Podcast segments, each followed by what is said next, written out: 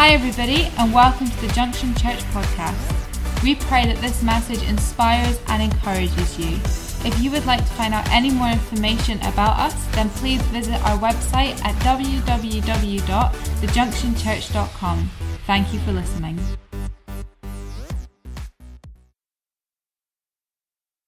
Wonderful. Well, we're going to continue uh, our series, Only Human, and we're going to be looking at the story of Esther. Uh, we looked at Paul and uh, Apollos uh, this morning, and we looked at how they Paul was writing to the, the Corinthian church and just saying, "Look, we're not just human. Um, we we're more than human. We are people who are committed to Christ, and we have a supernatural call upon our lives." And and so we looked at how that the church and we as individuals we, we live in this blinkered world and we have this blinkered world view and, and our experiences and our family and our um, the, the, all of the, the issues around us that create the person we are, they're the things that blinker us. They, they're the things that educate and train us to think like this and to, to believe a certain view on life. But, but there's a bigger world than the world that we see. And, and the world of Christ is far bigger than the world that we live in. And we have to see that there is a human world and there is a God world. And we were created it for the God world. We were born in the human world, but we were created for the God world.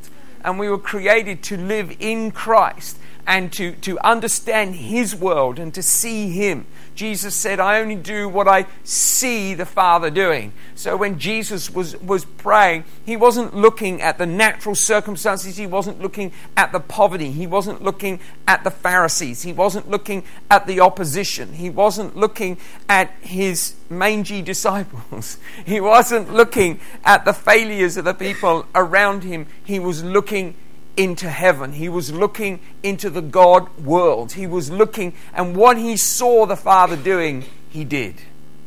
He saw another world. His world perception was shifted and changed, and he just simply did that. And, and this series, Only Human, is about us understanding our humanity, not, not trying to not trying to get out of our humanity in some kind of weird mystical kind of way, but simply understanding I am human, but I am supernatural in Christ. I am natural, but I am super in it. I am a natural being, but God has put a supernatural spirit man inside of me. And my spirit man, the supernatural, the nature of Christ, is going to rule over this natural man.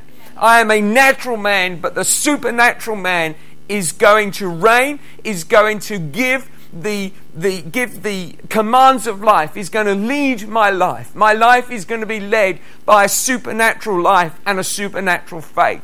I'm not going to be constrained by my natural world experiences and my fears, my failings, my misunderstandings, even my hopes and dreams of natural events, but I am going to be led by the Spirit of Christ in me. The Bible says, we read this morning in Corinthians, 1 Corinthians, you are a temple of the Holy Spirit. Well, the, uh, the Holy Spirit lives in the temple. A temple is created to, to house something, it's a place, a house a place of worship, a place of offering. Well, the, we are the temple of the Holy Spirit. And the Bible says that you are a temple of the Holy Spirit, a building, God's building, God's, um, God's fellow worker. And so there is a supernatural calling, a mandate upon your life that you might not see it, you might not feel it, but it exists over you. Amen? And so this morning, I want, this evening, I want to tell the story of Esther. And to be honest with you, it's not the easiest story to tell, especially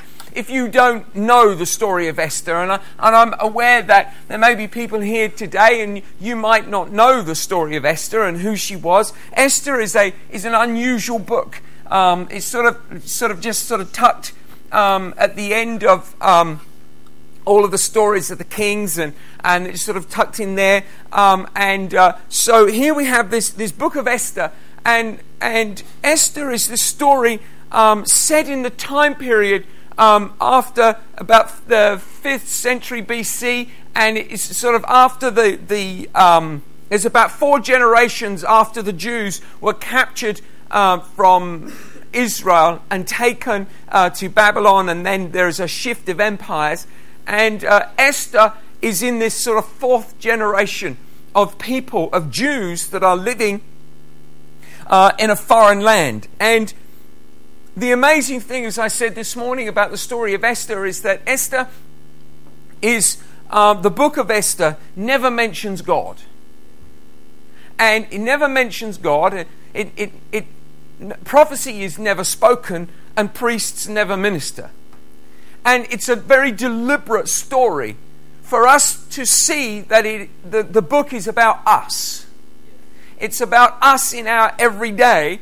It's about us understanding that in our humanity, God is supernaturally working that in the everyday, the normal, the sort of the day trials, and sure, what Esther went through wasn't normal by any means, but it was kind of those one of those life experiences. We all have life experiences that are not found in the church.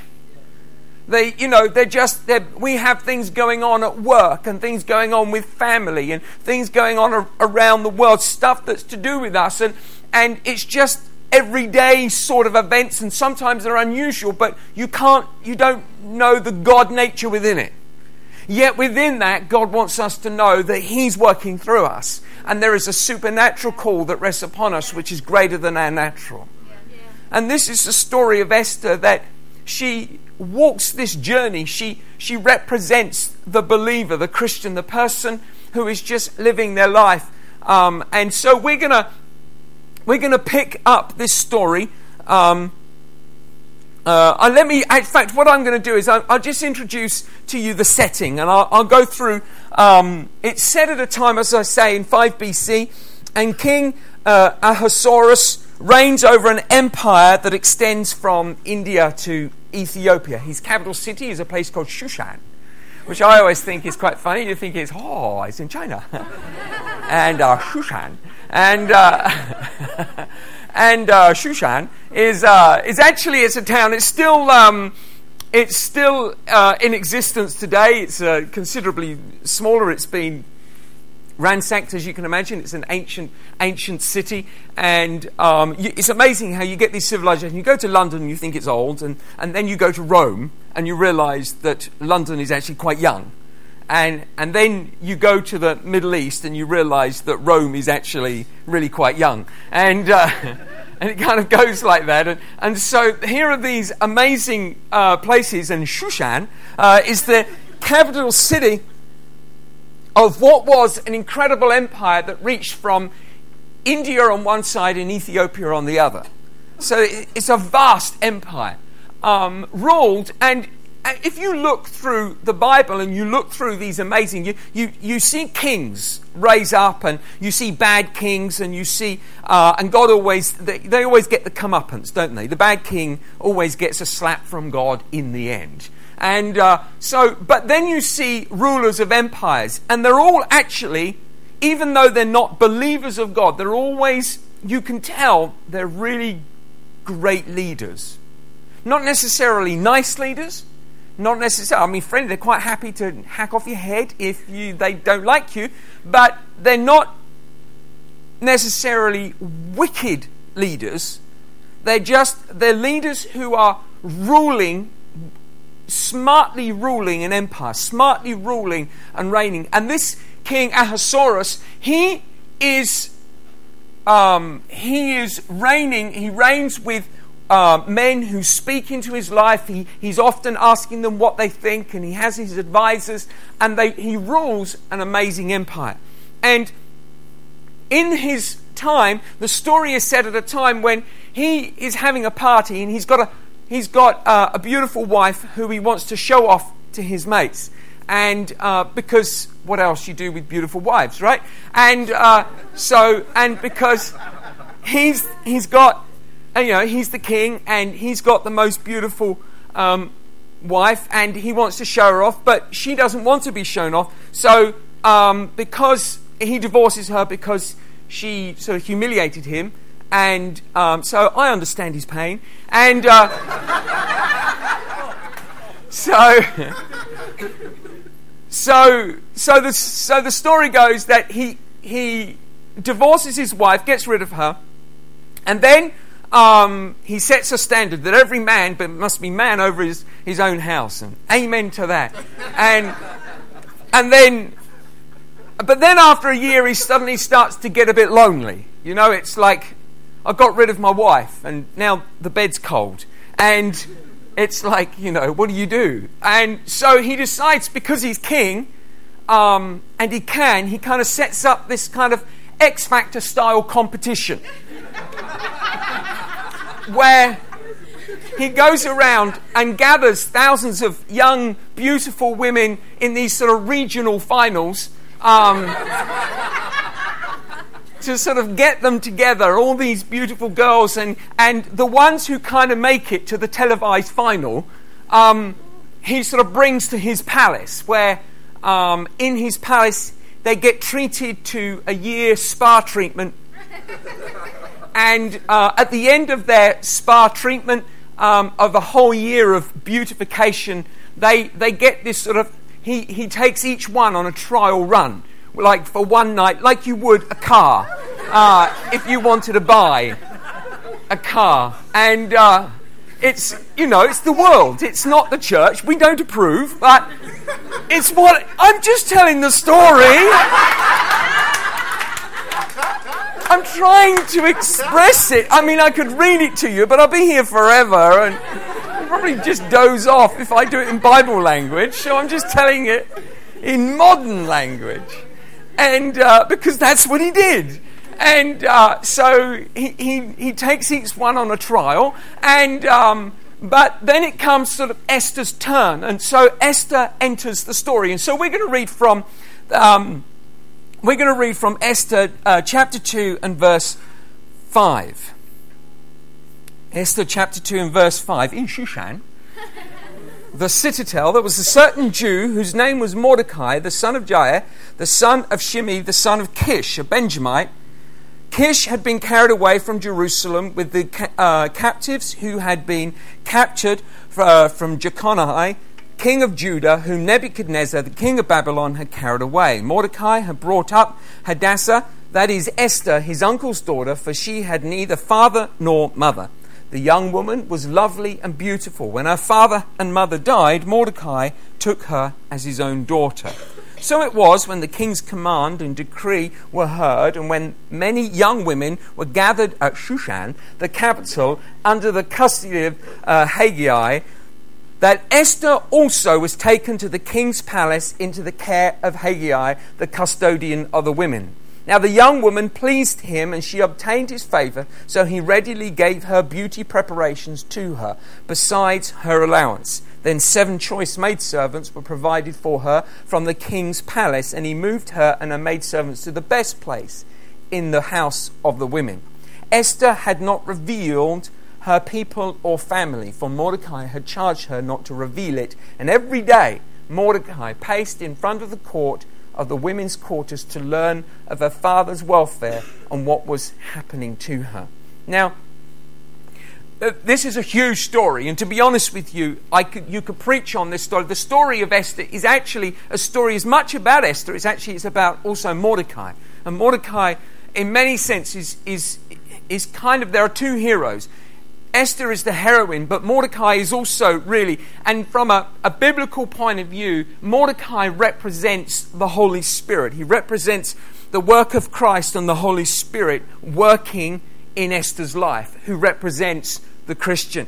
And he's the wise counselor. He's the one who's faithfully with her. He's the one who encouraged her and got her into that place. Uh, and uh, now she's there. He's there constantly around making sure he hasn't, you know, other family members, they're like, yeah, my daughter's at the palace, but he's at the palace. He wants to make sure she's okay. He wants to get news of how she's keeping and pass on information. And so, so in this story, we look at Esther, and what I want to do tonight is just have a look at how Esther, she kind of has four or maybe five phases of her life. And what I want to do tonight is kind of look at the phases that she's going through and how God begins to work through her life. And the first phase, I would say, is the orphan phase. She was orphaned raised by her cousin Mordecai.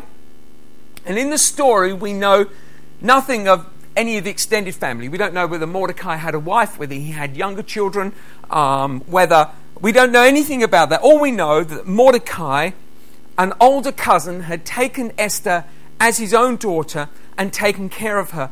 And Esther's life really starts like pretty much anyone else's. It's a, it's a story of being disadvantaged. It's a story uh, of, of, of life starting pretty badly. Basically, she's been orphaned. She's a Jew in a country that don't really appreciate Jews. Um, they're kind of second rate citizens. They're the ones who would do the, the more menial tasks.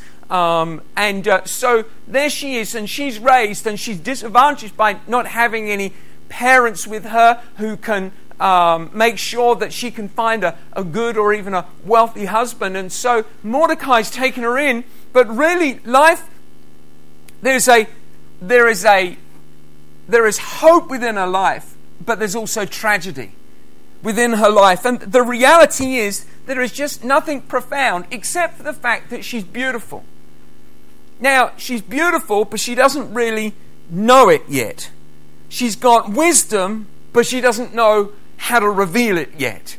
Now, this is the reality of our lives. God puts incredible things into our lives, but often we don't know it yet and we haven't been able to reveal it yet because we haven't been able to appreciate what has been put into us. Uh, you know, Cheryl and I are often amazed at at what exists in a person's life and how much we don't appreciate as individuals we don't appreciate ourselves. Women more than men. Hello? Felt like i pressed the wrong button there. Women don't appreciate themselves. That's the default. It's the default thank you darling. It's the default it's the default mode of a woman to think less of herself. It's the default mode of a man to think perhaps slightly too much of himself, but not always actually appreciate who he fully is.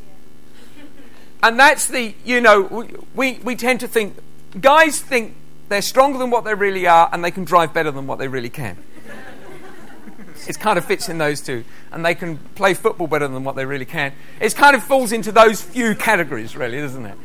And, and so, um, but women tend not to believe in their capacity so much. They hold themselves back a little bit more than who they are. And Esther is just a simple girl being raised by a loving cousin who's taken her, and there obviously is a close bond in the family. And she is just a beautiful young lady who doesn't know who she's called to be. And you know, it says in Jeremiah 1 7, it says, But the Lord said to me, Do not say, I am a youth, for you should go to all to whom I send you, and whatever I command you, you shall speak. You know, there are many things we say about ourselves I can't do. Do not say, I am too old. Do not say, I am too poor. Do not say, I am not educated. Do not say, I am not experienced. Do not say, I cannot go. Do not say these things, for God says, I will send you. You see, see, the issue with Esther's life is that God was sending her. She just had to be in the right place.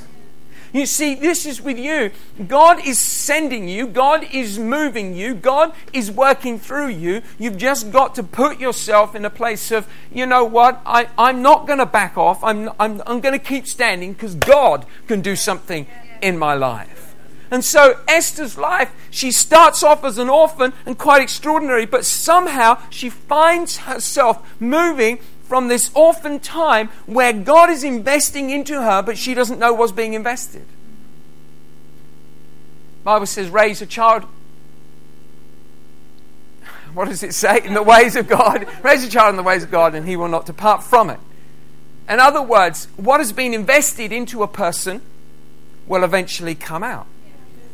And, you know, we, we discovered this. We, one, of the, one of the things we discovered is that kids who've been raised in a godly home, but they go in a good family, but they go off the rails, are really easy to get back in comparison to those who were raised in chaos. chaos. Those who are raised in chaos, it, if, they, if there's no framework for something solid, it's much harder for them to find that because it wasn't put in them. And so it has to be laid fresh. And so they had, there's a lot more work. But when we, we found that with, with those who, who've, who've gone off the rails, they come you, because something was invested. And you know, I want you to know see, God's put something amazing in your life. And often we don't know what that amazing is.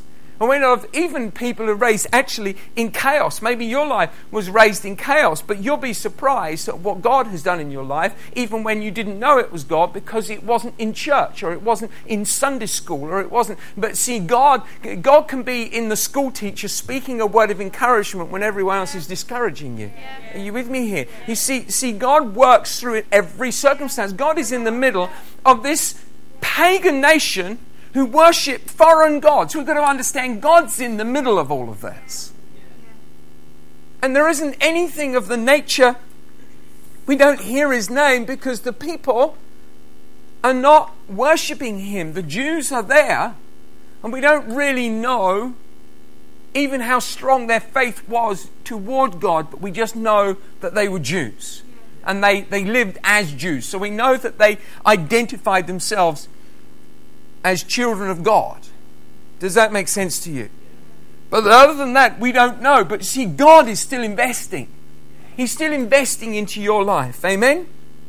Now, here's an important aspect Esther goes from the orphan phase of her life to the chosen. Now, this is a critical time because there are times in our lives when we get blessed. See, she went with all the other women she gets past the first elimination process. She gets to the finals. But she gets chosen, but she hasn't been crowned. And you know what I've noticed in life? That people kind of miss it because they get blessed, they get chosen for something, and they feel like they've arrived.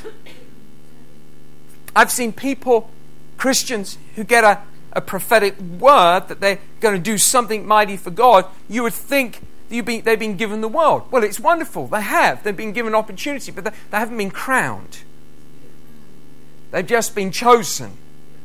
I remember getting a call from God and uh, to, to, to be a pastor. I remember getting that, that call from God to be a pastor. And there were many times I tried to make being a pastor happen. It was called trying to crown yourself. It didn't work. It was just me in my enthusiasm thinking, well, I, I'm called, so therefore I'm chosen. And you know, this is an important aspect of your life that, that if you are blessed, if something great blessing comes upon your life, this is not the time to push yourself forward. Now, I want you to see something here in Esther chapter 2,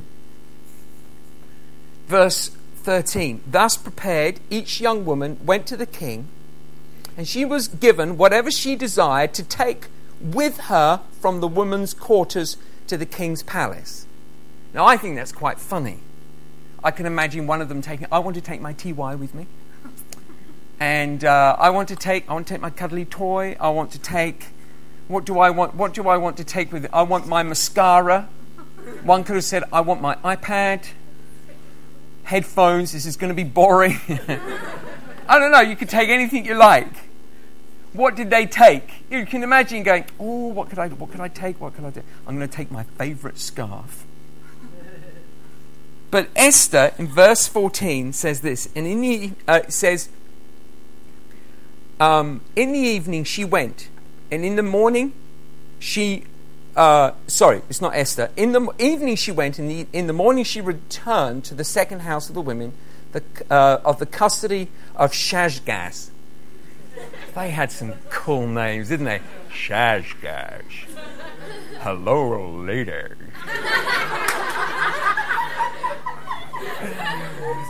My name is Shashgaz. I may be cool, but unfortunately, I'm a concubine.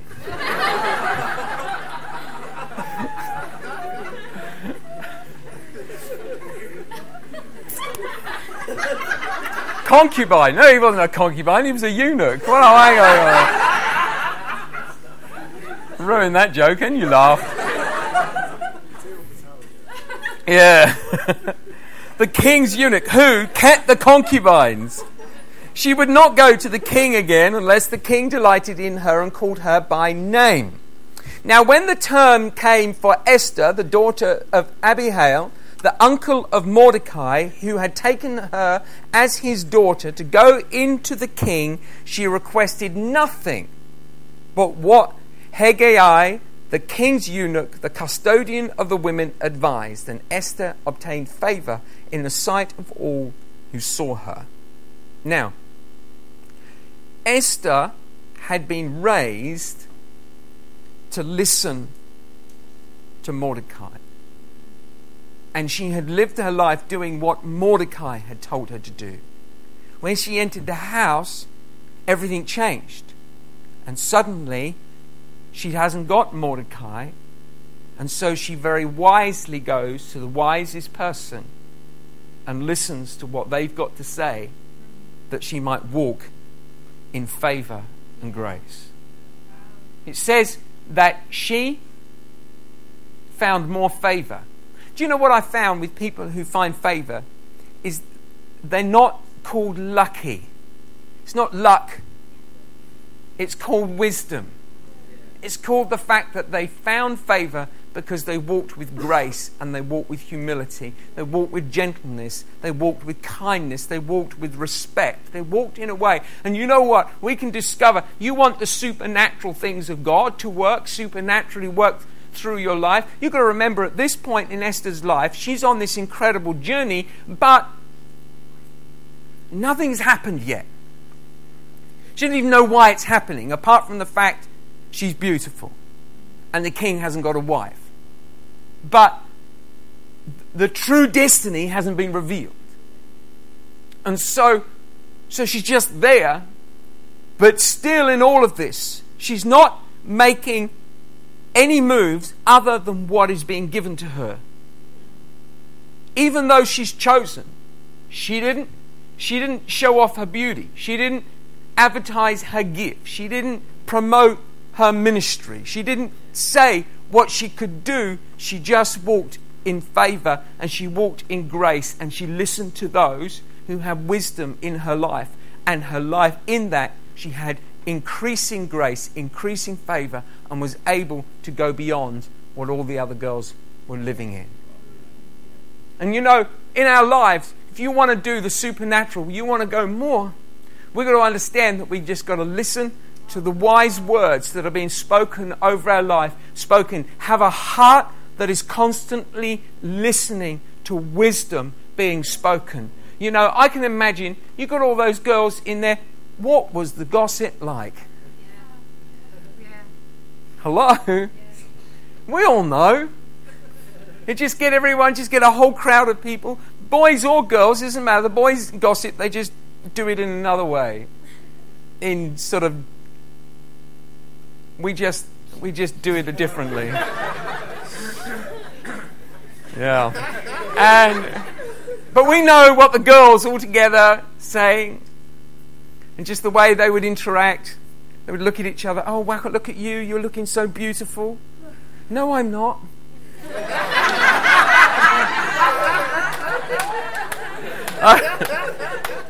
oh no, I no, I haven't. I, I, feel awful. I've only just got up. Eye makeup, perfect. Look at your lovely dress. Oh, I've just uh, yeah, I've just got this. It must be really expensive. No, it was really cheap. I didn't pay much for it and and just all of that constant just interaction. And esther she didn't she wasn't in that. She wanted to find out from the boss guy who had all the knowledge what was really going on. And she got that information not how just to make her mascara look better to make her eyes look bigger to, to have her hair just so perfect and to enhance her cheekbones. She wasn't, it wasn't just that. Her beauty came from the humility of her heart to listen. And you know, you know, within all of our lives, beauty is found in a person's life when they stop to listen and they ask the question and they let someone speak into their life. And you know, I've found in my own life that that you know there are many opportunities for you to stand up and say, "Oh, I think this," or "I think that." But I found that God's grace has been on me when I've just listened, and just just to listen, listen to the voice. You know, um, quite a funny uh, this has happened to me many times over the years, but when I'm walking along, I'm praying, I just, I walk and pray, as you know, and I, sometimes you just hear a voice, a little voice, just say something to you. And sometimes I take notice and sometimes I don't. So the other day, I'm walking uh, my prayer time, I'm walking with the dog, and I hear the Lord, I'm praying away, and I just hear the Lord say, don't walk that way, walk the other way. Take the other path. So I think, well, I don't want to take the other path. The other path is longer, it's up a hill. I don't want to go up a hill. I think I've worked my thigh muscles enough today. I just want to get back. So I'm going to go back and I start walking, but I just hear that don't walk that way, walk the other way. So I, t- I turn around and I walk the other way. You know what happened? Nothing. I just got home, nothing happens.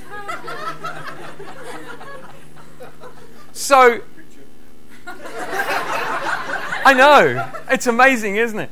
So, today, I get into I get in early. The ladies came back. Cheryl, I don't know what time they got back, but it was like today. They got back. They got back today, last night, and uh, so they get back, and so we Joe and I leave early. We get um, to get into church for worship practice, and uh, while they're worshiping practice, I'm you know I'm just sort of working on my Starbucks worshiping practice. Is that worship? you show I doesn't I don't go, do you? And uh, I don't even know what it is, and so. So I'm walking, I'm walking up towards Starbucks, my place of prayer and worship and I'm walking out and I'm, I'm go around the corner. I think I've got Starbucks at Holburn Junction, the Starbucks down at um, Huntly Street, the corner of Huntly Street, and I want to go to that. I want to go to the one at Huntly Street. I don't want to go to Holburn. Go to Huntly Street. And I hear this little voice say, "Don't go to Holburn.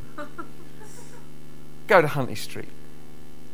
Yeah, right. I'm not doing that. So, so I carry on walking, and I get all the way I, and several times the voice said, Don't go to the one at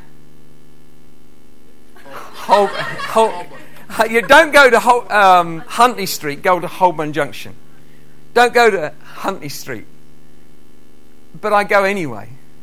And you know, when I get there, the door is shut, and the woman is staff, she's leaning against the door. I went, uh, You open today? And she goes, Yeah, staff. Somebody slept here, and we're not and I'm walking around, I'm, i can hear the Holy Ghost just going, and I'm beginning to realize, you know, this is a fact, right? You see, had I gone, had I listened and I'd gone, I would never have known what He saved me from. Now, it wasn't saved much, you know, it was just an inconvenience, but He just wanted me to get the coffee quicker so that we could commune more. And. I know. And and you see, so on the other day when I did do, what did he save me from? I don't know. I don't know what he saved me from because I, he just wanted me to enjoy my walk and have my prayer time and not not have any inconvenience. This is the reality. God is speaking to us and He wants us to listen. But often we, we do listen, and because nothing happened when we did listen, we think nothing happened. But nothing was supposed to happen. He, didn't, he wanted nothing to happen because He didn't want something to happen that shouldn't. and so we, we got you've got to listen and take in what's being spoken into our lives because often God actually just simply wants your life to be of peace and not a trial or of anguish. Amen? Now, Esther comes to the final phase. Actually, it's not the final phase of her life because she, it comes to the sacrifice phase of her life. And we get to this part where Esther discovers why she found such favor. See, you've got to remember, up to this point, Esther is in the palace as far as she's concerned because she's beautiful. Right? Now, she might have grace and just, I can't believe this is happening to me, but she would still know she is beautiful and she does have favor. She's got no other reason to think that she's there for anything else because she doesn't know what else is going on. But what happens, for those who don't know the story, that there is a bad man called Haman. And Haman is a Haman sort of he's like he's like the devil, right? And Haman turns up and he hates the Jews. He hates Mordecai. Um, and Mordecai is a man of in, just huge personal strength and character, a man of great respect, a man of honor who saves the king's life. Um, by uh, uh, discovering a, plot to kill him. He, Mordecai is just an incredibly faithful and, and good man, but he won't bow and scrape to Haman, who is a wicked man. And so Haman's so angry with Mordecai, he's so angry that Mordecai is a Jew that he decides not to just have Mordecai killed, but have all the Jews killed. And Mordecai goes to Esther and says to Esther, and says, Look, this is why you were put into this place. And so we're going to pick up that piece of scripture in Esther chapter 4 and verse 13. And Mordecai told them to answer Esther Do not think in your heart you will escape in the king's palace any more than all the other Jews. For if you remain completely silent at this time, relief and deliverance will arise for the Jews from another place. But you and your father's house will perish. Yet who knows whether you have come to the kingdom for such a time as this? Then Esther told them to reply to Mordecai Go gather all the Jews who are present at Shushan and fast for me, neither eat nor drink for three days uh, night or day, my maids and I will fast likewise, and so I will go to the king, which is against the law, and if I perish, I perish. Now, for, for, Esther to save the life of all the Jews, she had to go to the king, and to go to the king was illegal. If you went to the king when she did, he, did, he didn't call you, then it was instant death, unless he held out the golden scepter that accepted you in his presence. And so, for her to go to the king to plead for the Jews, and she hadn't been called for a whole month then she could have been killed. But Esther discovered that all that favor and all that blessing was more than just for her own benefit because God liked her more than anybody else. She was there for a reason. You see, favor and blessing upon your life is not because you're cool. It's not because you're clever. It's not because God just loves you and He wants to bless you more than anyone else. Well, you know what? God loves everyone in the world, and some people have nothing. So the fact that you've got something means that there is an amazing amount of responsibility upon your life to listen to what God wants you to do. Keith Green, the famous uh, singer, uh, died in, I think, probably 1982 from, in a plane crash, age 28. He'd recorded a few albums, incredible singer and just worshiper of God. And he said, You have to assume that you are called to go unless God has specifically told you to stay. In other words, you've got to assume that everything that is upon your life, every blessing, every good thing is upon your life, is on you because He wants you to do something significant. You have to assume. You've got to understand. See, Esther didn't know because she had never seen it, she'd never heard it, she didn't get it. And suddenly she comes to the point of the reason why she's in the king's palace, why she has the favor of the king, why the king has fallen madly in love with her, while all of these incredible blessings, while all the king's staff think she's adorable, while everyone is just walking around, wow, Esther, isn't Esther amazing? Oh, look, there's Esther. I saw Esther. Everyone's going on about how incredible Esther is, the beautiful Esther, and suddenly it all begins to dawn her. She needs all the favor she can get to undo a wicked plot to destroy God's chosen people, the Jews. And suddenly, she begins to realize to do that, she has to sacrifice her life. To do that, she has to give up and be prepared to say, If I perish, I perish but I will give my life for the saving of another person. I will give my life. I will rise to the opportunity of fulfilling the call. You know, there is an amazing call that rests upon our lives, but there always comes a point when we are prepared to say, you know what? I am going to make the hard decision. I'm going to stand up. I'm going to do that. I'm going to go there. And there have been many hard decisions we've had to make over the years. And when we moved to Scotland, and it's not like coming before a king where you can lose your, you, you lose your head. But I had to. We sold our business and we sold our house and uh, and we came up and we couldn't afford. We, we gave up everything we had financially, and we gave it because we felt God was was telling us to go. But the fact is, I had a business to sell and a house to sell. In fact, when we got married, we got married about a year before most of our sort of friends got married, and it was the point when property prices were really going up and going up. And we got married, but my business wasn't strong enough to buy anything, and so any house I couldn't afford a mortgage, so uh, we just rented. And then our friends they all started getting married, but they could afford because they were they were in just sort of proper jobs, not like business. and they were in jobs with salaries. And uh, where I was, I was in a job paying other people money, but not really taking much for myself. And so, so they were they were getting mortgages and buying houses in this incredibly buoyant property market, and then and then the market um, eventually, I think it was about 1991, um, some of the, the, the, pro- property prices just nosedived, they collapsed, and, and in that time period, house prices started coming down, but my business was going up. And so eventually we were able to buy a house, and we looked at all these different houses to buy. And I remember we went into an estate agent, and he said, Look, this house, it's not actually on the market officially yet. It's a, it's a bungalow. Now, it's a semi detached bungalow it was in a row of semi detached bungalows with a lot of very old people living in them.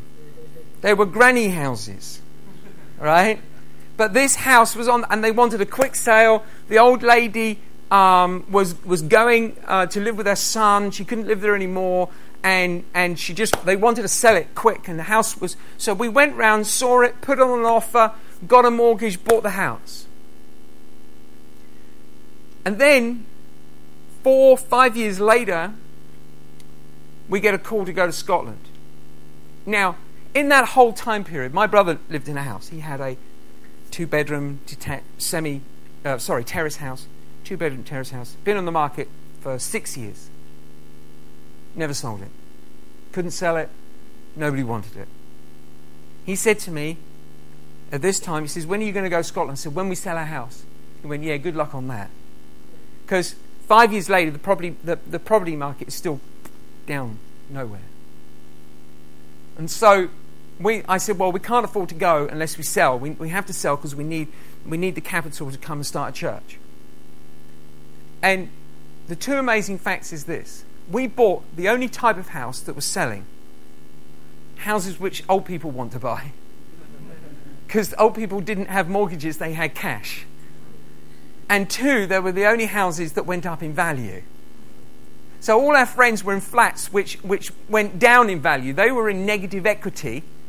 And we were in a house which went up in value, and the first people who walked through the door bought it. And so my brother said to me in September, When are you going to go? We sold it in the October and moved in the November. And that was that. That was just, that was the end. We were gone. Now, why did we buy that house? Were we just so clever? Were we the right people? Were we the right place at the right time? No. God blessed us with favor. Why? Because He wanted us to have that favor for one particular reason, because He wanted us to plant a church in Aberdeen. Yeah. You see, God does incredible things in your life, and you might not even know. And while we're in that house, we had seasons where we struggled. We got three months behind. The business was struggling at times, and sometimes we never got enough money to pay our wages, and we couldn't pay. I'm paying all my staff, but I couldn't pay me, and I, sometimes I couldn't pay the mortgage, and sometimes you're like, oh, I'm struggling to pay the phone bill. How many knows what that feels like? When you're just on the edge, on the very edge, hanging on, doing what you can, working day, working night, working this way, pushing that way. All that time, we were blessed with great favor because God wanted us to plant a church. God wanted us to pay the price. And I want you to know that God is calling us to pay a price to serve Him, and He's blessed you that you can. He's given you favor so that you can. And Esther was blessed because she was called to pay a price to give it up that the Jewish people might be saved, that she might give her life for such a time. She was called for such a time, and you have been called too for such a time. I want you to know that your natural world is far more empowered with the supernatural than you could possibly imagine. God is working in the very mundane. He's involved in your bank account. He's involved with your assets. He's involved with your studies. He's involved with your workplace. He's in that nasty boss's head that you work for. He's in his life. He's moving circumstances and situations. He gets around your neighbors, the noisy ones who annoy you. He gets around the people who are next to you. You know what? We've been given, I know I'm preaching, I should stop now, but I don't. We, we've been, we have just the most amazing, God has given us just the most amazing neighbors. I'm saying that because I think they listen to the podcasts and. and, and God has, has blessed us with the most amazing neighbors. And, and uh, we just have the most incredible conversations about the presence of the Holy Spirit, and and and uh, because God is is in their life, and and you know, I, I want you to understand something that that God does incredible things in your life, and He does it for a reason. Why have we got amazing neighbors? I don't know yet. I don't know yet, but they're not there by accident. God has ordained this day for them. What is that? What is the point? Well, maybe we're a blessing. Maybe they, God has got something for their life, and we're here to bless them. Maybe they're, maybe they're, at the moment, we're just blessing each other. We give them eggs. They, I don't know what they give us, but they go, yeah. cakes. They give us cakes. They do lots of cakes, actually. Coffee. We had coffee. Oh, I'm going home. And, uh, you know, see, God, God does incredible things.